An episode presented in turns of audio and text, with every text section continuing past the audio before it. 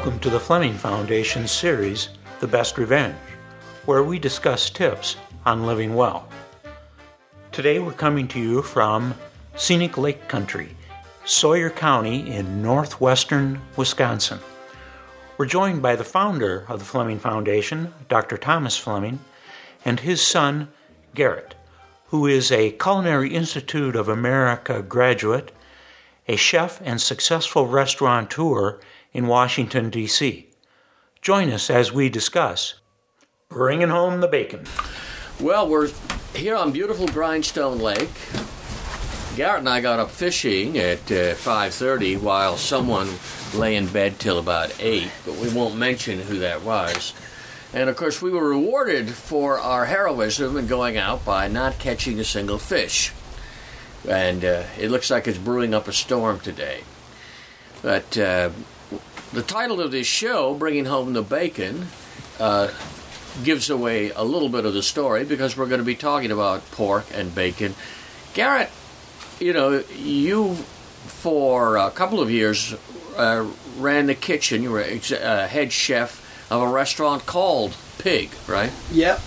And so, presumably, presumably, I, I don't want to count too on too much on anything. Presumably, you know something about bacon and uh, and pork meat. Where where does this term "bringing home the bacon" come from, anyway? Sure. So, uh, very long time ago in Protestant times, uh, when a man was said to bring home the bacon, uh, it meant that he had not argued with his wife for a year and a day. And if he could say that in front of his congregation, the church would reward him with an entire side of bacon.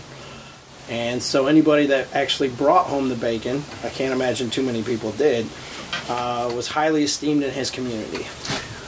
Well, that's very touching. Uh, this assumes that women are difficult to get along with. Yeah, Wives, anyway. yes, wives. you need bribing. yes, right. Um, what is bacon, anyway? Well, bacon is, depending on what country you're from, uh, the cured and either smoked or not smoked back of the bacon. The word bacon actually comes from French and German words for the word back. Uh, hence, you know, I think it's something like back, B A double K or something like that.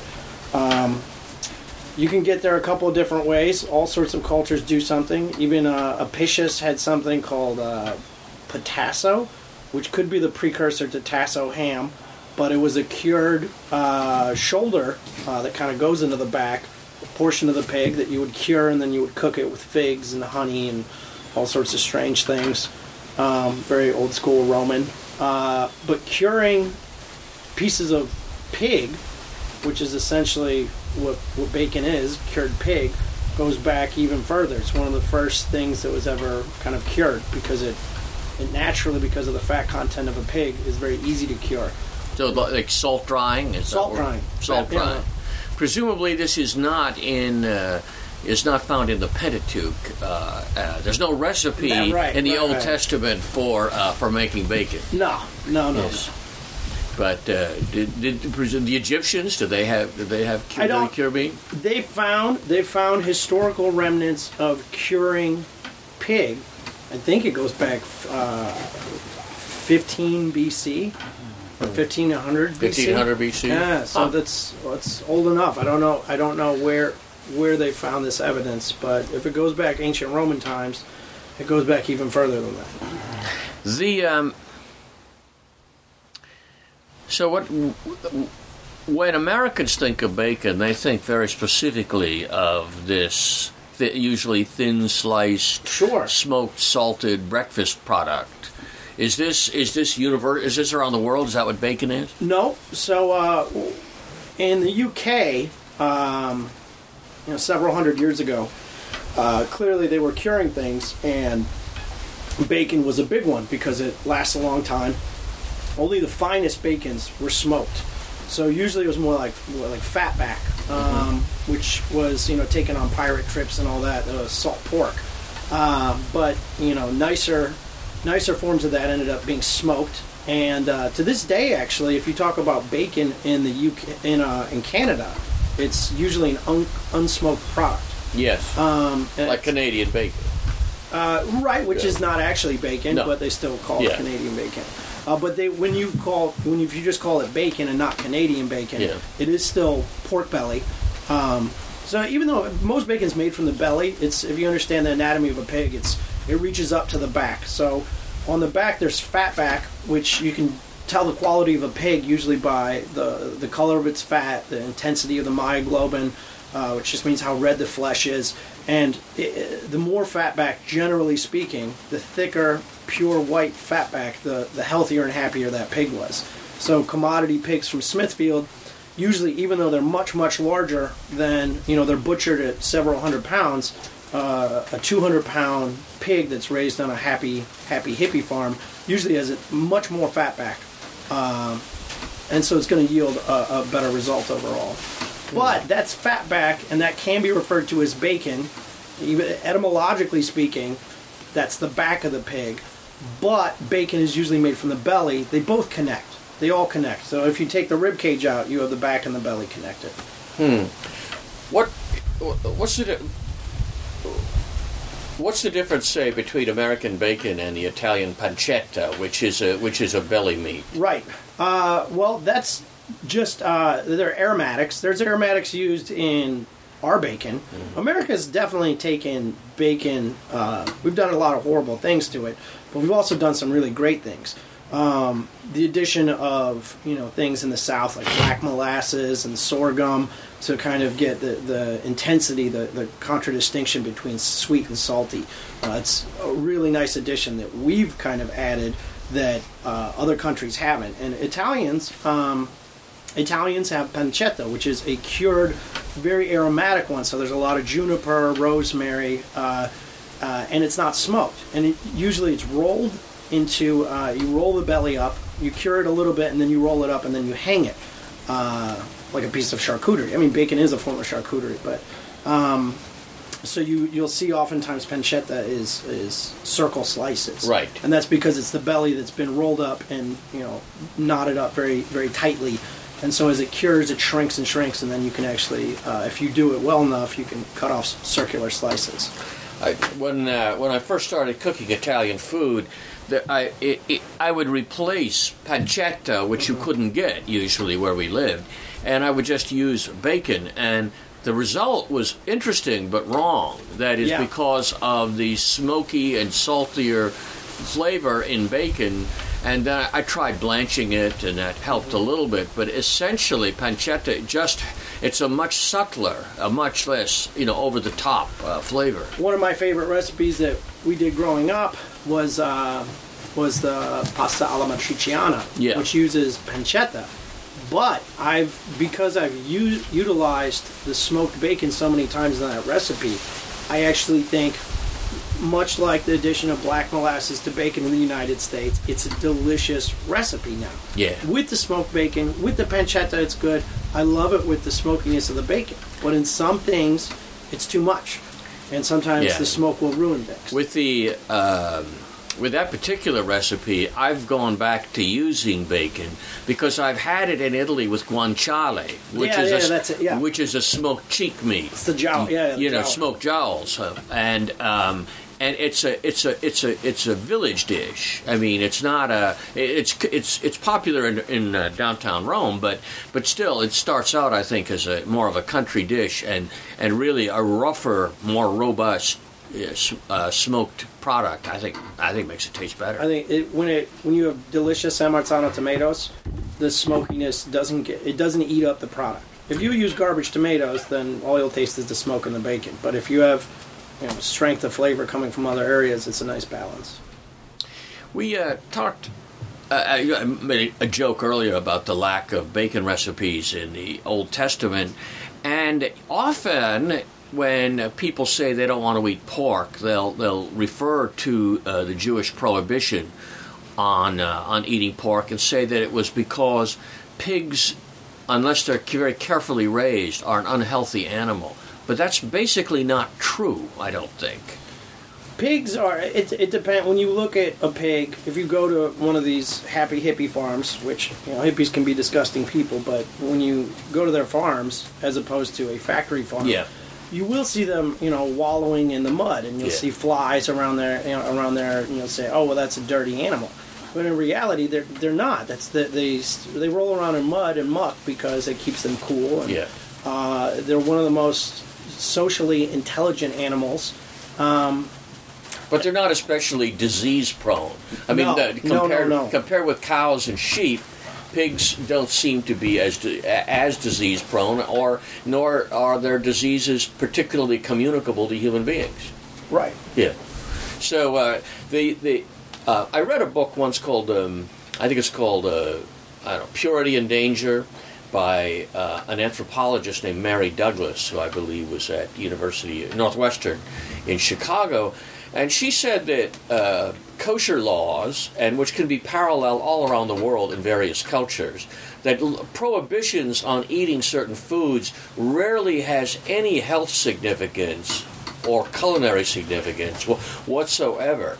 Just every society divides uh, divides the world up according to categories. You know, black and white, uh, light and heavy, odd and even, and um, the more rational and scientific the community, uh, the more rational and scientific these these divisions are going to be. So you get you get, for example, the Greek Pythagoreans would have um, odd and even, plus and minus. You know, they had all of these different qualities, light and dark, and they were all they were all you know uh, all, all all with all with one excuse me one group would fall into one category the other group into the other so wetness and darkness and odd numbers were all equated but when the uh, for the uh, old testament jews they divide uh, animals into, for example, do they have legs or not? Do they swim in the sea or do they walk on land?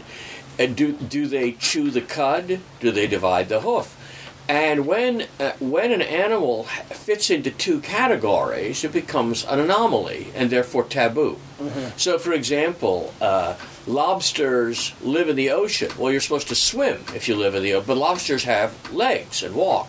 So a lobster can be viewed, therefore, as not kosher. It's taboo.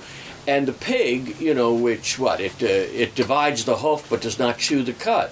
So it's not a cow, and it's not a you know, and it's not a goat. It's not. So it doesn't fit into any category. Therefore, it is off limits. And there's no there's no health reason. There's no no other reason. It's just that's the way they structured their world. But what about uh, what about trichinosis? That that I grew up. My mother always had to cook cook pork to like 175 degrees because there were these deadly parasites living in the pork. Right? What one of the funniest things to hear now is when people say, "Oh well, well now you can eat pork." And uh, I read it the other day. The U.S. you know Health Department came out. USDA says that you can eat medium rare pork chop. So it's all good. As if something's changed within the pork community. That all of a sudden they used to be dirty animals and rife with sickness and trichinosis, and now we've solved the problem and you can eat them at a different temperature. But the reality is we haven't we haven't had a case of trichinosis in the United States for, for decades. And when it does happen, it, it's it, ha, it well when it did happen, it wasn't a case of pig. Um, in Thailand, they eat a dish called larb, which is you know minced. It was originally minced chicken, raw chicken that they would, uh, or or pork. They use duck. They've used pork. They, but originally the dish is served with chicken, and you mince it up and you put some chilies in it and some fish sauce and a little bit of lime, and then you put some toasted rice on top. Now every year. People do die from eating this stupid chicken dish because chickens are not pork. and there's a reason but you know there's a reason for that you know I, I appreciate you know the usda not saying you know chicken is okay to eat medium rare because you know chickens are different than pigs. Yeah. but eh, eh, we've known about this for decades and yet it was what five years ago that they finally Yeah, made yeah, a ruling? yeah. that's so and people still we're still seeing the effects people still well i like my pork chop. I, even mom mom Yeah. i like my pork chop well done. I've been eating because of the uh, the, the American pork producers have sort of ruined pork to some extent by trying always trying to make it leaner and leaner, and therefore. Uh, the leaner the pork, the rarer virtually you have to cook it. Yeah. You know, if you got nice fatty pork butt, which you can still get, uh, that you can cook until it's falling apart, and you still got enough fat in it. But but but a lean pork loin that's that's very hard to cook if you overcook it. We're probably about ten years out. They they they they bred they bred out all the fattiness in the uh, commercial pigs that the majority of oh, anything you buy at the grocery store, save a super hippie grocery store is going to be coming from one of these massive farms, and that they've bred out uh, all the kind of fat from pigs, and it took them about 30 years to do. And it will take them. Clearly, they, they started going back because they realized you know pork sales plummeted. Yeah. And then uh, America kind of woke up to its its own history and realized that you know we do we can figure out how to cook things that don't come from a can, and so there's this been this insistence on you know getting fat back into the pig, and so they've been working on it probably a decade, but it's still going to take another decade before it has the same fat content, something similar to what it was 40 years ago, or which is even nicer that people are going people are going out to farms and they're buying you know they're buying organically raised, you know, pa- you know, pasture-friendly pigs that are that are roaming around, and they're getting heritage breed pigs. The old Tamworths are coming back. Uh, uh, big big whites, big blacks. Uh, there's there's a whole verbiage now of speaking of these heritage breed pigs, which are you know they haven't been affected because they weren't raised to be lean. These these pigs, of course, they cost more money and they're they're coming from different areas. The Mangalista pig from Eastern Europe, which is pretty big now in the charcuterie community and, and kind of the pig community altogether. They look. Have you ever seen a Mangalista pig? No. They're they're a Not big that I know of. big furry pigs that have a, a lot of hair on them. So they're very they're beautiful in their own way, but they're they're very dissimilar to almost all other pigs just because they have an incredible amount of hair. Um, but they have they have nice fat content. They have I mean that's another thing. Uh, It's pig people talk a lot about fat content of breeds, and I don't necessarily believe. I mean, if you take two pigs from two different breeds, one is supposedly supposed to have a good fat content. Um, reality is it, it, how you raise that pig is going to determine its fat content more so than any sort of genetic disposition it has towards being fat. So, if you want a nice fatty piece of pig, then it is. It, it behooves you to go go find a farmer, see if he's raising these heritage breed pigs, uh, see how they're being raised. Are they are they you know are they in a cage or are they Yeah. being out? Are they allowed to eat whatever they want? You know, that's going to determine the overall fat content on your pig. When when we lived in um, South Carolina, we lived in uh, where you were born uh, in a little town of McClellanville, and we had friends, and they had raised a pig, and uh, the the husband who came from New York State and was all, felt he was always being sort of high hatted by his wife's family, who had a lot of good old South Carolina blood in them and uh, and and they were all the wife's family were de- de- de- descended from a Dr. Baker who was a prominent local person in the community, and so uh, our friend uh, Bob named the pig Baker. and they would take they would take this pig for a walk, Yeah. uh, like uh, once or twice a week, and they'd come by and visit us with the pig grunting along behind them. And the pig, we, you know, we lived on a dirt road and we had a dirt driveway, and they, the pig would come up and start relieving itself in the driveway, and you could have three rainstorms, and still the memory of the pig was quite fresh. But uh, later on, uh, it was it was nice to uh, they'd have us to dinner and we could eat Baker. But uh, I've never asked his mother-in-law how she felt about this. As she was a formidable lady that you probably better not bring up the subject. Well, where where is it? Where are some of the best pigs raised in the world? I mean, you hear about Spanish hams. Are those made from special pigs? I bet those are Iberican pigs. Uh, those are very, those are highly lauded. The, the pigs in Parma are highly lauded. But in the United States, again, uh, we're we're not bringing up the rear anymore. There's Yeah. some. There's a great farm, La LaQuercia, in Iowa. There's all sorts of small farms, and, and, and they're mimicking. A lot of the places are mimicking the conditions that made the famous, the famous, the famous Spanish ham. So they're they're they're eating acorns. They're, Yeah. they're raising them. There was a lady up in Maine when I was chefing up in Maine. Uh, Barbara, who ran a farm called Bagaduce Farms, it was right on the Bagaduce, a little island, and she had you know a couple dozen pigs, and they would run around, and there were all these oak trees, and they would eat acorns, and Yeah. they would, that would be a heavy portion of what they eat. And not surprisingly, her pigs were some of the most delicious I've ever eaten. It's interesting in the uh, in the ancient world, they uh, when when a, if a poet or a writer wants to imagine how man lived in the golden age, it was his he had pigs. I, I think you get this in Virgil's Georgics. The pigs are living in the oak forest, and you don't have to feed them. Yeah. They're eat they're they're eating the acorns, and uh, I feel quite sure this must have still been common during the Roman Empire, feeding the pigs largely on acorns because they're free. Because humans rarely eat acorns. You can make a flour out of it, but it's you know it's not a big uh, food product. Well, they fed the uh, they fed the they would fed, feed the geese uh, figs in Rome Yeah. to fatten them up, uh, which they stole from the Egyptians to make foie gras. And that's I can't imagine anybody doing that now just for the cost of figs. What do you, you pay like six dollars for a little pint of them? Well, except if you if you live in South Carolina, where everybody has a fig tree for ornament, ornamental purposes in the yard, but then they produce hundreds of figs, and so people say, "What am I?" And, and they lie on the ground rotting, Yeah. and people won't eat them.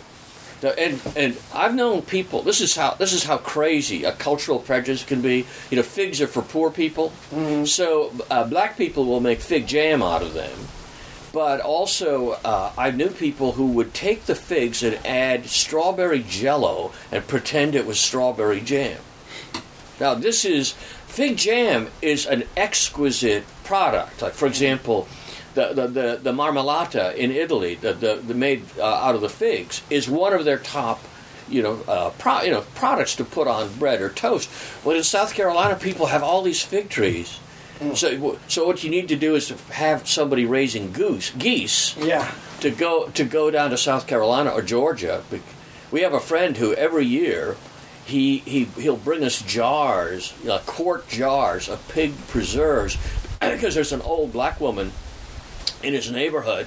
And by the way, this this this man is an an infamous bigot, but he feels uh, he owes it to the black lady to always buy her. He'll buy up boxes. He'll buy her whole stock up of fig preserves, but then he has to put them in the trunk of his car and drive around giving them away.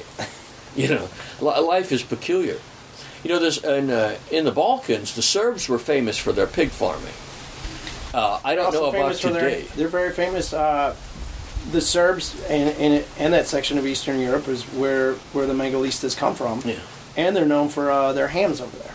One of the um, and they they love their cured uh, meat products. They of course they love the, the one of their favorite uh, pieces of charcuterie is the is the lard, which the Italians call lardo and uh, the French call la, I guess it's just lard, but. Um, which is which is a fine grained pork fat with only the faintest hint of pink in it, That's it's the fatback. yeah. So and then it's rolled, often rolled in crushed pepper or anise seed. Mm-hmm. And uh, if you're going out for a night of drinking, you know you you start you eat a lot eat a lot of the lard before going out and piling down the slivovica.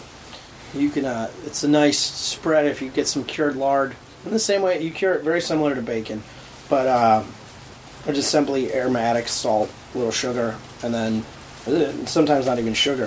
If you if you grind it uh, and then whip it into a paste, you get this very light aromatic spread that you can put on, Which is on bread. essentially pork fat. It's exactly what it is. Cured pork fat. Delicious, light, airy pork fat. the, Yum. the uh, you know in the in the 19th century, uh, Serbia was famous for its uh, for its farming because you know they had no modern methods. They were still very old-fashioned farmers. As even during the during the embargo, during the, the, the breakup of Yugoslavia, you know they did they couldn't get any gas. So only only gangsters were driving cars. Gangsters often in the police and the military, but gangsters nonetheless. And the but if you went driving down a Serbian highway, what you saw were farmers with horse-drawn carts, and they had gone back to horse farming.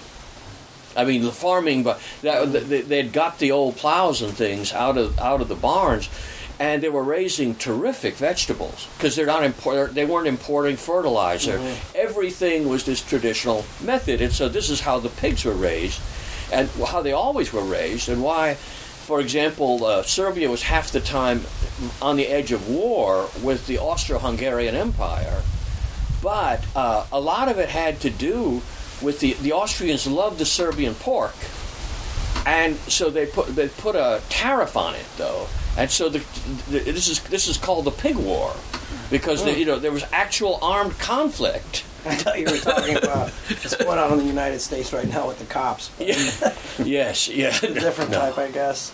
but uh, but the but the the one of the reasons I so love eating meat in the Balkans, both lamb and pork meat, is because a lot of it has been raised in very pre-modern ways. They're they're living off vegetable scraps. They're living off uh, you know they're they're rooting, and uh, when you eat, for example, you go into the mountains of Bosnia and Herzegovina, the the the the, the lambs up there are eating gra- grasses and herbs on the hillside, but thyme grows wild there. So they're grazing just by nature. They're grazing on herbs, and you wouldn't even put garlic on this. I mean, you don't want garlic or pepper, much less any herbs. Just a little salt, and the, the, the flesh of the of the meat is so aromatic. It's wonderful. With chickens, uh, when when you see an egg that's got that, you would never describe it as orange so much as red. That Yeah, that's deep, right. Dark color. You know those chickens have got that creatine concentration from eating bugs, and so that means that they're going out digging in the dirt and eating bugs. In addition to whatever they're being fed, these aren't just feed chickens. Feed chickens will give you that very light yellow Yes. because they're not getting the, the, these concentrates. It's just Well, they're- you like salmon eating shrimp. You Yeah, can't, well- you're not going to get that color unless they're eating things in the water. Commercial chickens, they're, they're being they're nutritionally starved. For example, when you crack an egg and it doesn't take any effort because the eggshell almost falls apart Right. in your hand, they haven't had enough calcium in their diet. Mm-hmm. When we raised chickens, and it was a sort of laughable operation, the only people who raised chickens who were more trifling than us were our neighbors, Billy, Billy and Lil Baldwin. And their chickens finally got so desperate that they moved across the street into, into, our, Mm. into our chicken yard. But uh, we fed them, and actually we bought scratch feed, but we fed them uh, a lot of vegetable pairings, you know, the what's left over from when you clean the broccoli, the asparagus, and we had a big garden. And we would sometimes put them in a in a fairly lo- substantial cage with no bottom, and we would move it around the garden, and they would eat everything, you know, in you know from last year's crops and things, everything that's left over, and leave behind a rich manure deposit. So those those chickens, those eggs were like the, the, the shells were like made of steel, and the yolks were red. So we, we really ate nothing but the uh, first class uh, chicken and eggs. But um, let's talk a little bit about where can you get if if you're not going out to a farm to get bacon. Where can you buy good bacon? Are there good brands? So there's a there's an operation. Uh, one of the most famous operations, at least among among the chefs, is uh, it's actually a commodity pig uh, operation in Tennessee. Uh, Allan Benton. Benton's hams and Benton's bacons are renowned uh, in the culinary world. Uh, one, he's been doing the same operation consistently for an extremely long time. He's doing it up to kind of old American standards that he learned from his dad and it's been passed on.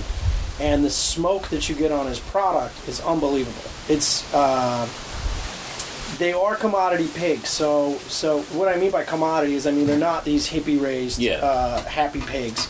Um, but th- what he does to them is is really unmatched. The amount of smoke you get on a piece of Benton's bacon or Benton's ham is unbelievable. How would you buy this? you look up on the internet Allan Benton, uh, and they he's he's he's one of the night he's even after all these big name chefs have, have used them and every every middle name chef every low end chef he still calls you know your restaurant at during Christmas time and he'll say you know just want to call you up and thank you for you know all your business really appreciate it. He's one of the most gentlemanly kind of old southern guys I've ever had the, the pleasure of talking to Uh, and you can, you know, yeah, the funny, I was at uh, a Union Market in D.C., which is a very large, uh, kind of hipster venue now with lots of uh, organic grocery stores and stuff like that. But uh, I, I was at a butcher and I saw something like six ounces of Benton's ham that they were they had, you know, Allan Benton's famous ham, and it was twenty six dollars, something ridiculous. When you can contact Benton's Ham and pay about seven to eight dollars a pound for whole smoked hams, I, but because he's got the name and people have heard of him now, that uh, you know people are people. Are, I, I can't imagine that he would really agree with that kind of pricing. Um, but yeah, look at uh, I've, I've never gone online and seen if they have an online shop. Yeah. Uh, but it's very affordable. His products are very affordable, and you don't have to deal with you know the artisanal hippies that one aren't particularly well well versed in the craft. Yeah.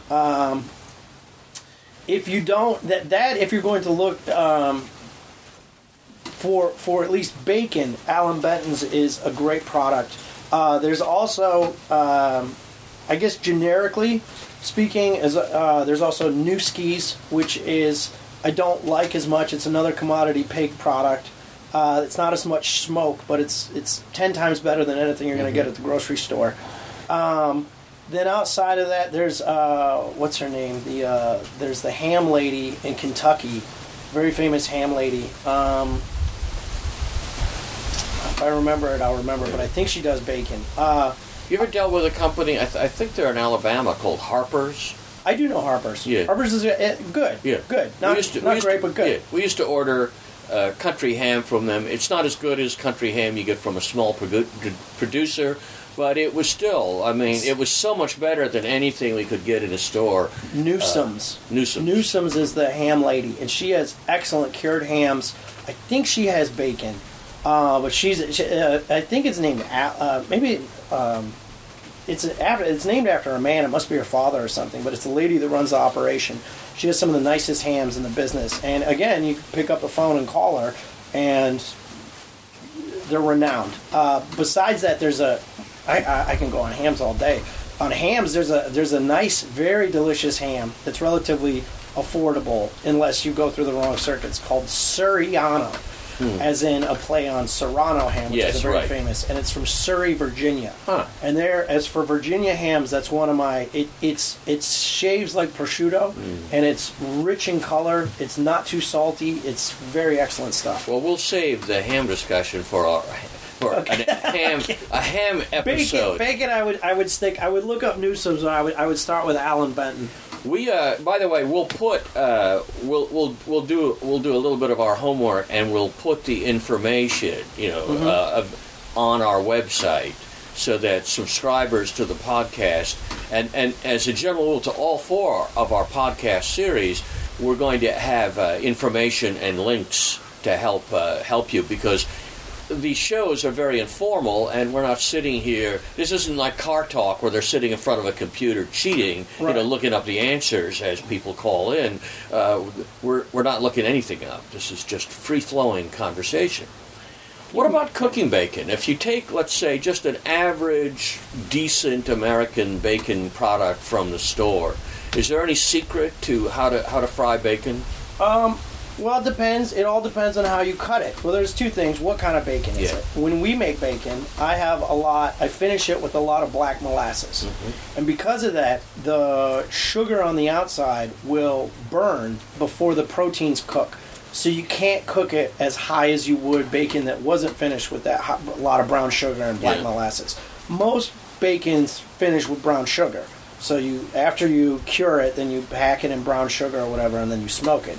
But this stuff, um, if you do as much as, as I do, then you have to clearly go lower. But if you're talking a, a, a general like Benton's bacon, yeah Benton's bacon, you know, uh, if you get it pre-sliced, then they're going to slice it a certain thickness.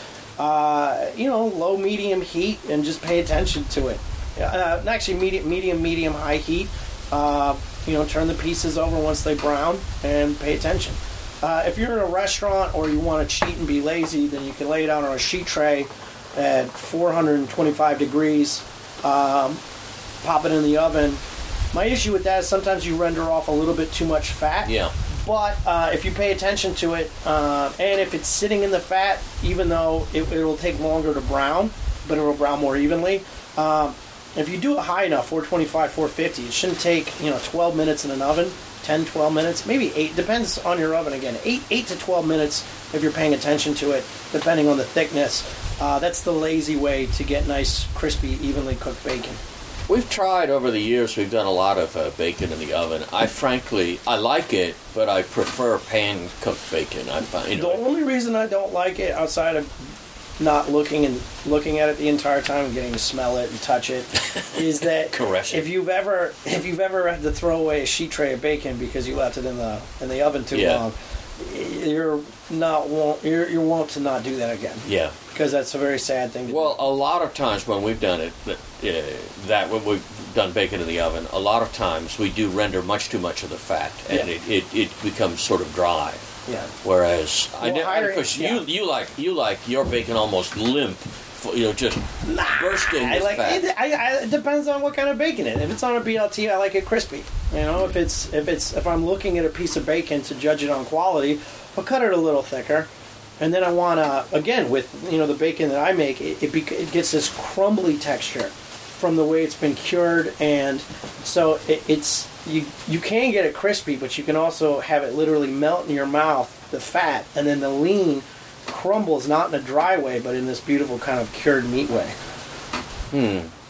Is it safe to say that the average uh, intelligent cook at home is probably better off not trying to make his own bacon? I absolutely disagree with that. Bacon's one of the easiest things to make. Uh, Yeah, you told me that about uh, what was it? Uh, you, you, you, you about sausage, and before, you know, I went out and I bought this. I bought this kit. I had sausage is a finicky I had monster. sausage cape. I, I got the, the, the attachment for the the gr- meat grinder. Well, that's the other. The- yeah. All it took. By the time I finished reading the instructions, you know, after two hours, The of- KitchenAid- I realized yeah. I am not doing this. If you use a KitchenAid, then it's a pain in the ass. If you want to invest $120 on a five pound sausage stuffer and get a real meat grinder for $100, it's pretty easy. If you want to get a KitchenAid attachment, I've always hated the KitchenAid attachments. They Well, heat they up too burn- quickly. the- first of all, and the it mi- heats the- the, meat, yeah. and it'll break the sausage. we will never. It's We won't. small. We don't. We used to always buy a KitchenAid product because in the old days they were at least good. Yeah. But now the the engines are too small; they burn out easily. Yeah. So we we bought what is it a Viking or whatever? Oh yeah. Uh, It's got a loud motor, but it's a pretty. It's loud, yeah. but I mean it really, you know, it, it chugs along. It's got something like three times the horsepower of a comparably priced uh, KitchenAid. So, but even with bacon is not bacon doesn't take a tenth of the time. I mean, it takes much longer in, the, in if, but most of that the time is, aging. is waiting. You know, it's not, uh, and it's not. Dan- you don't you don't age it uh, in a in an ambient temperature. It's not like you know something difficult like hams where you have to pay attention to humidity and and uh, and temperature. Uh, it's it's very very easy. Would you like a recipe?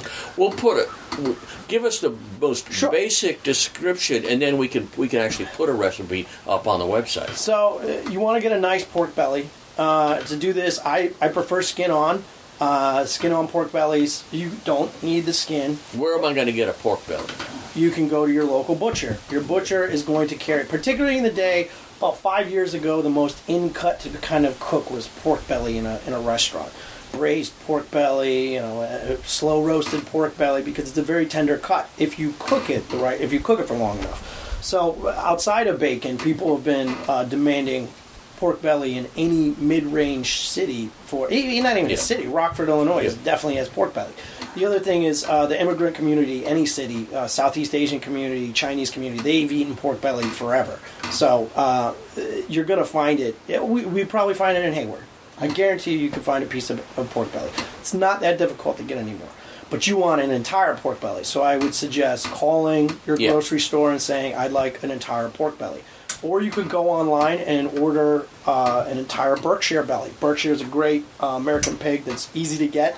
Um, there's the company down that where they kill their animals from a helicopter down in Texas. Uh, I forget the name of it. Uh, once I remember it, I'll, I'll let you know. But th- it's very easy to get a pork belly. You want an entire pork belly. I like mine skin on. You don't need it skin on. If you do get it skin on, you want to remove the hair or singe it if there are any extra hairs. If you're getting it from a, butcher, he's not going to give you a pork belly with hair on it. Yeah, preferably it should be a nice pork belly because you're spending the time to make your bacon. You should get a high quality and a high quality pig. By that I mean you should be able to look at it. It shouldn't be ba- the the lean should not be beige.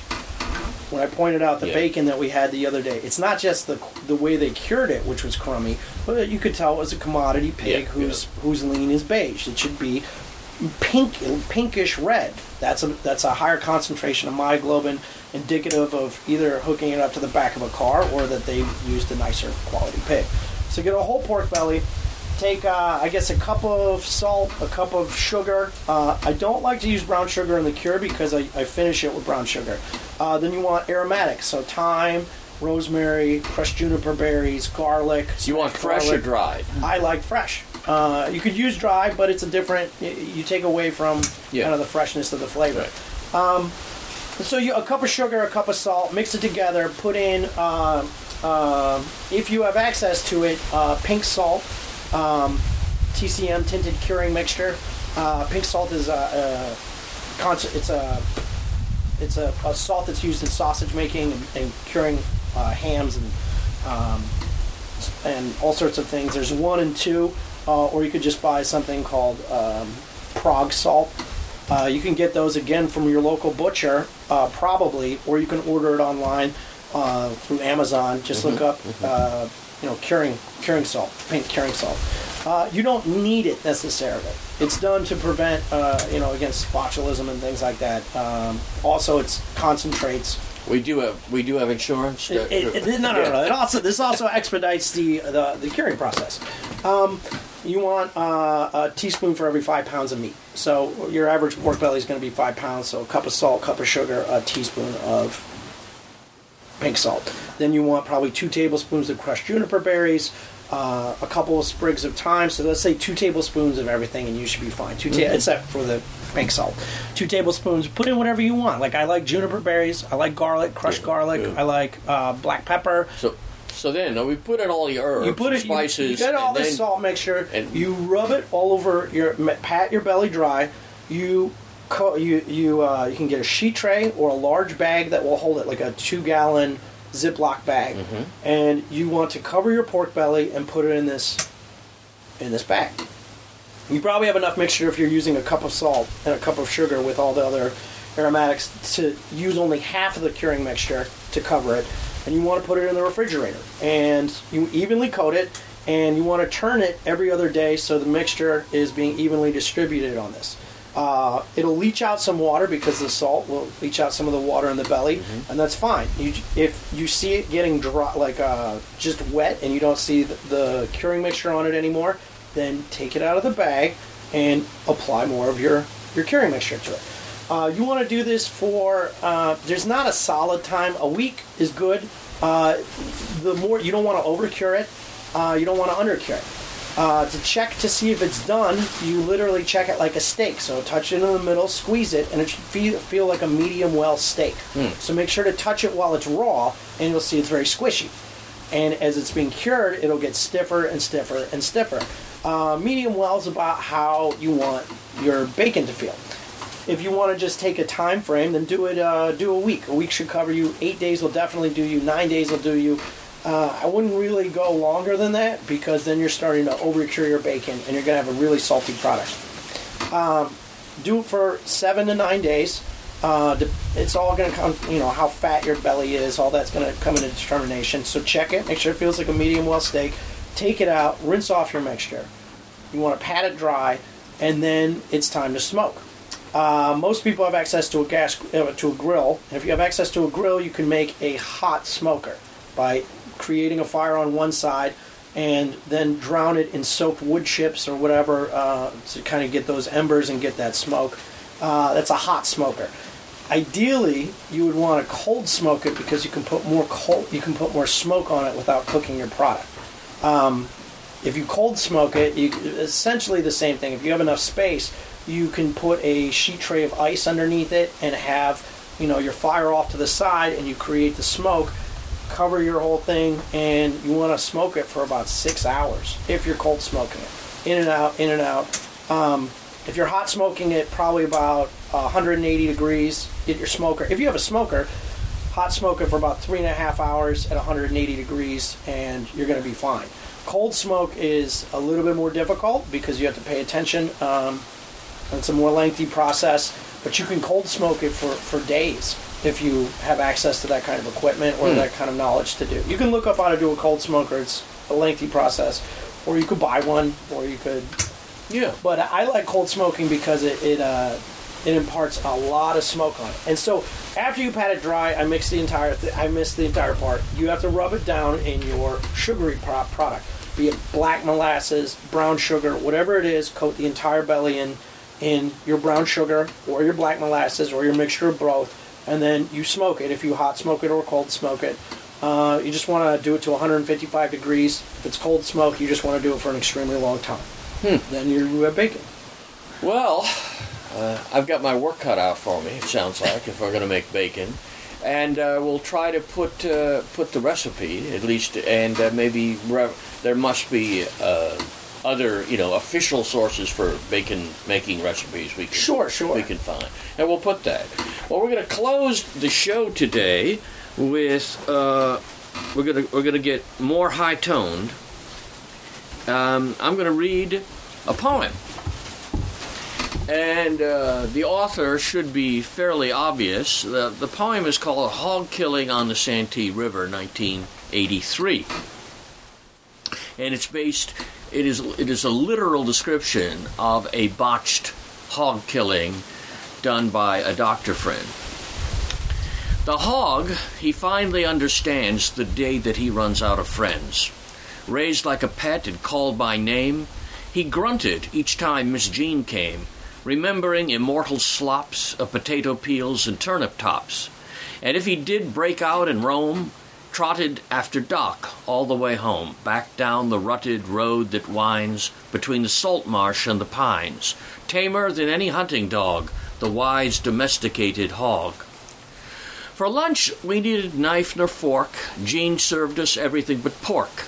Shrimp perlo, cornbread, pinto beans, hot oyster stew, and turnip greens. We sit there acting like we're poor, drinking sweet wine from Bob Graham's store. The garnet foam spilled on my shirt, already bloodied in the dirt. The first hog had been killed at nine. It took till lunch to scrape the rind and jig the flesh into ribs and chops, trapezoids of triceratops. The hog no longer seems to know his Lord from whom all blessings flow. A stranger now to all he knew, his eyes cross on the 22. Doc slips his finger onto the trigger. Why don't you go get something bigger? At least take my old 30 6. No, he tells me. One of the tricks old timers have between the eyes and up, you find the spot. Surprise. The first shot kicks him in the air. He squeals, for the first time aware of what all that kindness meant. The blood baptizes Doc, and it takes a good three shots more and another pair of hands, like at the county fair with a greased pig before he's down. Two men to hold him, one last round, to put an end to joy, to fear. My share was in exchange for beer, homemade of hops and barley, pure. The bacon tastes of pig manure, and although we froze it right away, the chops still savor of decay. The old folks also said, Be neat. You kill him quick or spoil the meat. You've got one shot to do it right, or ever after taste his fright. The penalty for those who think too much is that they smell the stink. The only way this life will work is raise the pig but eat the pork.